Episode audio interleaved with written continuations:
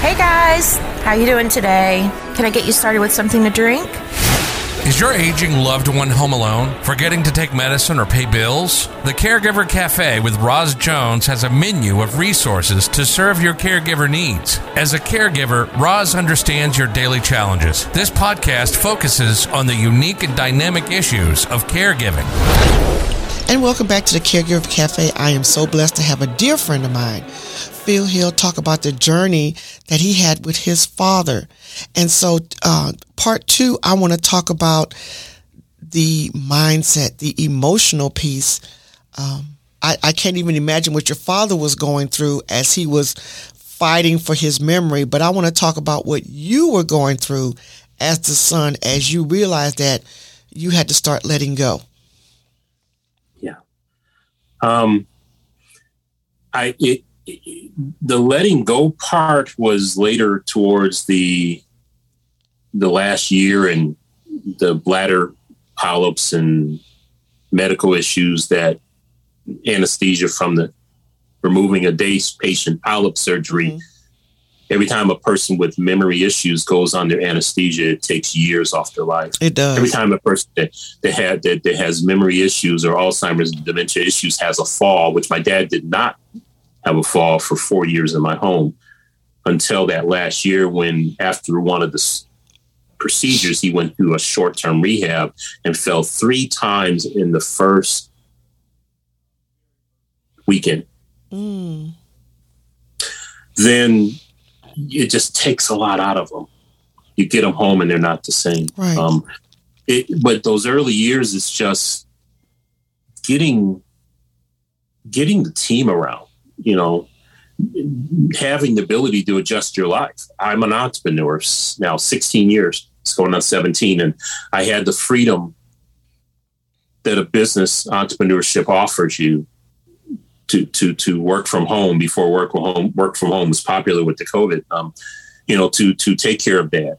Um, and I probably didn't tell you, but at the same time we're taking care of my dad, my wife and I are also taking care of her parents at various mm. stages of their life with with knee and hip knee replacements and uh, and and and my father's fall shortly after recovery and, and passing away, and then my mother in law. They're all living twenty minutes in town um, with um, leukemia, mm-hmm. and then and then therapy, chemotherapy, and then um, uh, some home hospice in passing. So we were we were basically doing this times three. Mm. Um, that took a, a, heavy weight to carry. Um, but again, I think the key the key caregiver that is the responsible one needs to have a team of someone, whether they be family or hired, that is your doctors, mm-hmm. your specialists, mm-hmm. the caregivers of your team, your family, and the hired Rozes of the world to help with the SOS, right? Yes. That is what I probably wish I had done more of. Mm. Um, because you don't have a lot, sometimes you don't you don't talk it out you, you don't you don't really pull the trigger and do the things you need to do when you need to do them to get the respite help or to get the, to call someone in to consult and be real with you mm-hmm. like you would if you came to if you had come to my home and I called you. Right.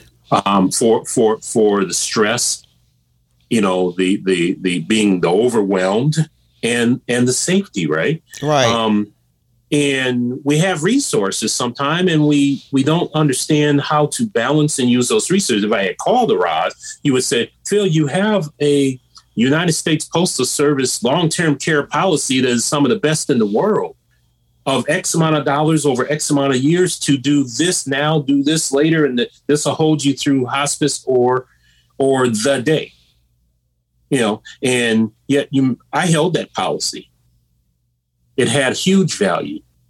It had a three year window time, but it had a 30 day kind of a waiting period once you right, it in. Right. Yeah. Once you once you start it, you have to wait 30 days. Yeah. And then after the 30 days, then they start the reimbursement. Yeah. Right. So I held it in my pocket where I probably should have pulled it out and begin to implement it from to day some one. extra care in mm-hmm. to lighten our load. Right. but I held it because I thought I was going to need it as I measured the numbers and visited nursing homes for the day.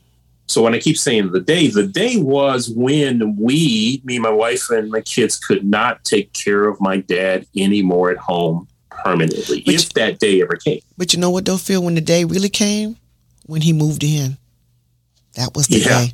That, was, really the day. that was really the day. That was the day. And sometimes we think the day is when they go into the nursing home. The day is when you say yes. so there were there were three there would have been i guess three days in my life Mhm. the first day was when my oldest daughter and i met with our lawyer family lawyer at his dining room table and we finalized the legal documents Mhm. all the multiple Mhm. medical financial power of attorneys the wills everything we wrapped it up that day and then we, as she walked out the door and drove back to chicago my daughter left back went back to school i had to take dad down the street to the doctor's appointment because he was having these falls in his condo we were in his condo and he was having these falls and and and i don't know folks that don't know that when, when your loved one's having falls they can do blood tests to determine and somewhere in the release in the blood they can tell that they've been having falls Absolutely. folks don't know that. Well, I took my dad down and he went from the doctor's office walk in to we're moving him straight over to the emergency room to get some immediate tests and then emergency room to a regular room. And from the regular room in several days that your dad needs some rehab help and then into rehab and from rehab into my home. He never went back to that condo that day for the rest of his life. That was the day. But the prior day, that was the day I took his license away because that whole year was a whole thing in itself. And the next day I was waiting for four years through that four years was the day that we could not do it anymore at home. hmm But I should have kicked in the resources we had to make our four years easier and Right. better for him and for us Exactly. not worrying about that day because I never did kick that policy in. And see, that's the piece. That's the piece. I'm, I'm gonna get you hold, hold for a 2nd Mhm. That's the piece I want people to understand is that when you have the person move in, it doesn't mean that you are supposed to become a full time caregiver. Mhm. That's the time when you sit down and say, "Hey, I'm still working. We have a gap in coverage. We mm-hmm. have a gap between me leaving and coming home. So mm-hmm. we got to implement." Either Medicare or, like you said, long term care insurance mm-hmm. from the post office. You know, that would have been, like you said, the time. And and as I listen to this, I want people to understand where what Phil is letting us know is that we may not think it's the right time to ask for the help, but that is the time to ask for mm-hmm. help and to get that help in the house because what and let's just say what if he did have that time? Maybe it would have mm-hmm. been less stressful. He could have mm-hmm. snuck away for some more respite. If you had someone there hey instead of you coming monday through friday can you spend the weekend with him so i can get away? So there were you know there were opportunities sometimes and we miss it because and and not to say this happened to phil but sometimes there's a caregiver guilt I don't want to mm. leave him. Nobody else can take better care of them than I can. There's that that that feeling sometimes that no one else can do it better than mm-hmm. me. And mm-hmm. that's that's that's not the mindset to have. The mindset is I need help so I can take care of me. Yeah. And and, and, and, and and as you listen to Phil, I want Phil's experiences to help you and and that's why I have him on is because I know his story. I hear his heart, and even as I hear him talk now, I tear up. I'm tearing up from the emotional side because I know the emotional toll that it will take when you try to be a superhero and wear the badge of honor. Mhm. You will not look whether you put them in a nursing home or not. It's not going to put you in a heaven or hell. hmm It's not. It's Yeah. not. It's not. So I, I I wanted to say that, but Phil, I wanted you. I really wanted you to talk, and and and you haven't gotten there yet. So I'm going to push your button a little bit. Gotcha. I, I want you to talk about the emotional piece. that just. I don't want you to go in too deep if you don't want to, but I just want you to talk about the emotional part as you were going through this year after year, day after day. it's stressful. Um, fortunately, I had business customers of mine and family and everyone that were patient with me I mentioned patience earlier. Patience if I weren't performing as well as I should as mm-hmm. father, husband, and business owner for my customers. That mean that meant I had some really caring, compassionate customers as well, business clients. But it was tough um, um, because changes they just aren't themselves. They will say things and they can't do the things they used to do. And yet I wish I'd have asked for help sooner for from someone like yourself. And there may be some of those in every given city around to just help think through the next plans and this things. So you're stuck and you think you're doing the best you can, but you're you're wearing yourself out. Mm. Um, and at some point, it can come to a head. I know it's timing wise, we want to say, but there, there, we saw recently an entertainer that his life and his emotions and things came to a head. Mm-hmm. And he probably didn't handle the situation the best way he could. Mm-hmm. Um, my emotional part probably came to a head then after my dad's several bladder procedures and then a short rehab and a eight days of hospice and his passing and his burial in in April and I was I was emotionally and kind of a wreck till August. Mm-hmm. I wasn't myself. Mm-hmm. I had the potential to snap, as I just mentioned about I, I and I did snap mm-hmm. on a lot of folk between his passing in April till August. I was angry. I was um, I was tired, and I'd snap on the donut person, I snap on the gas station attendant. I'm saying these these were specific folks that snap on a family member, snap on. I'd snap. I, I'd be so far out of character. You ain't never seen that in my 50 some years. Wow. It wasn't me. Mm. With the help of the Lord, I was able to recognize, forgive the folks I felt that kind of led me down that path of snapping and, and get back to a better place. Um, and went back to many of those folks and asked them, I'm sorry. Mm. Out of the blue, someone was like, Yeah, I remember that day. Yeah, I'm sorry. I, I remember exactly what I said and did to you because how important was it for you to go back and ask for forgiveness? How did that help important. you? Okay, very important. Mm-hmm. Each one was a healing. Mm. Part of the reason that happened, there was a, there was a few traumatic experiences in, towards the end that led up to this. Uh, as I shared, my father went through a few procedures, bladder issues, and then into uh, another one more stint of rehab, supposedly nursing home it wasn't my first choice of nursing home. I won't name names, but I in, I brought him in the intake and gave him gave them exactly where he's at, who he is, and what he, kind of care he needs. Thought I had laid it all out. And that four years in my home, he had never had a fall. His walker could go everywhere we had structured to go.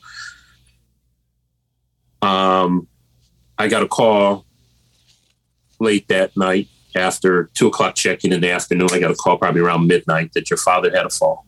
Mm-hmm. He hit his head on the nightstand, and that it's like they didn't hear any of the what stage of things he was at. That he had a fall and had a gash on his head, and I met him at the emergency room when they transported him there. Um, over the next, that was like a Friday that Sunday he had two more falls that they didn't even tell me about. I just kind of because I was always in the nursing homes and the rehab centers two, three times a day, just middle of the day, middle of the morning. I'd be in just all pop up.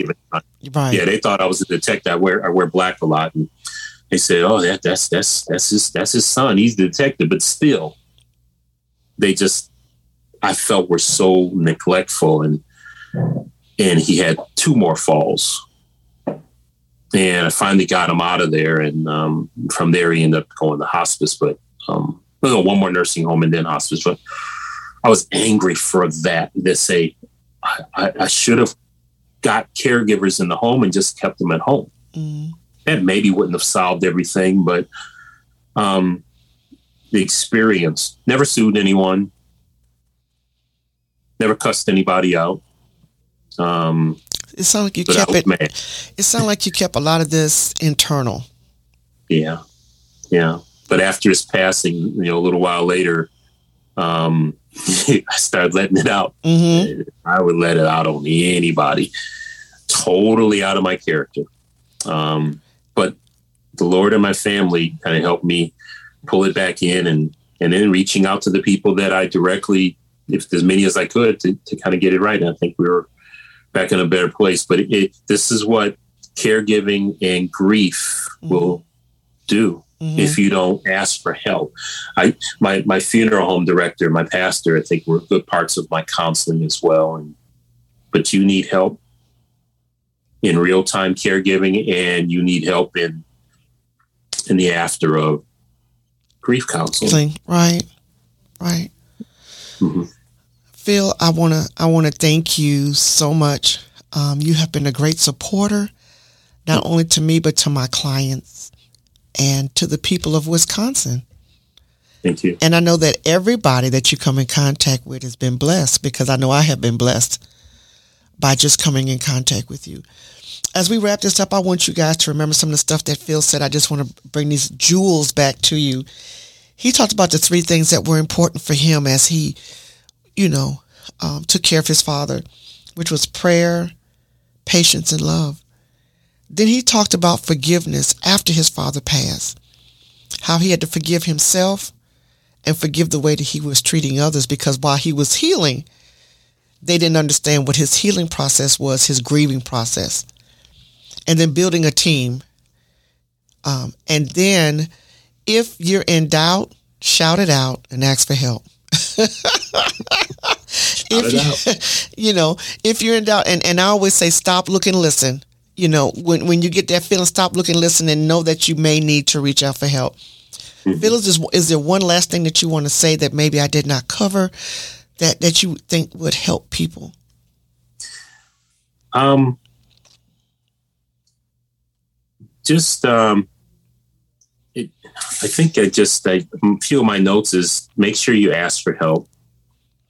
Make sure you take care of yourself. Mm. Don't forget about the weight that your wife or children or siblings are also carrying with you. Mm. Um, they're going through the same emotions and things that you're going through, and um, you can make it. Mm. But but you it, it's it's you got to plan. Mm-hmm and execute and do the things you need to do and ask for help because help is out there. It is. Don't be cheap on any money. We weren't. We, but you know, just if you have it, if you don't have it, that's what that's what Medicaid and things are for. Mm. But get get the help your parents and loved ones need, and remember, even though you think that they may be at a point in life where they don't know what time of day it is, you don't know. So be kind, be loving, be caring, be respectful, but handle business. If I could say too to loved ones I have going through family, other cousins and family going through something, that that is be decisive. Mm. To know when to make the changes, know when to tell mom and dad, today is the day I have to take over you're driving. Today is the day I have to take over your finance. Today is the day that you need to move from your home to my home. Today is the day you got to be decisive. Our parents will try to run their own lives in your life well beyond the point that they should. But in love and in prayer and patience, knowing that you have to take over. That's what the legal stuff is for. Right. And you're it will give you support in making those decisions. Um, do it when it needs to be done. Don't prolong it. Um, prayer, patience, and love will get you through. Once again, we want to thank Phil Hill for coming uh, into the cafe and telling what was brewing in his cup when it came to caregiving.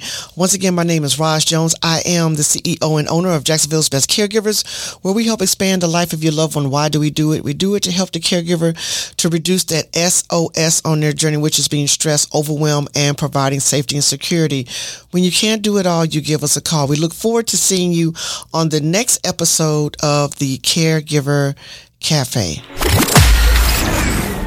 Until your next visit to the Caregiver Cafe, connect with Roz on YouTube, LinkedIn, and her blog at thecaregivercafe.net.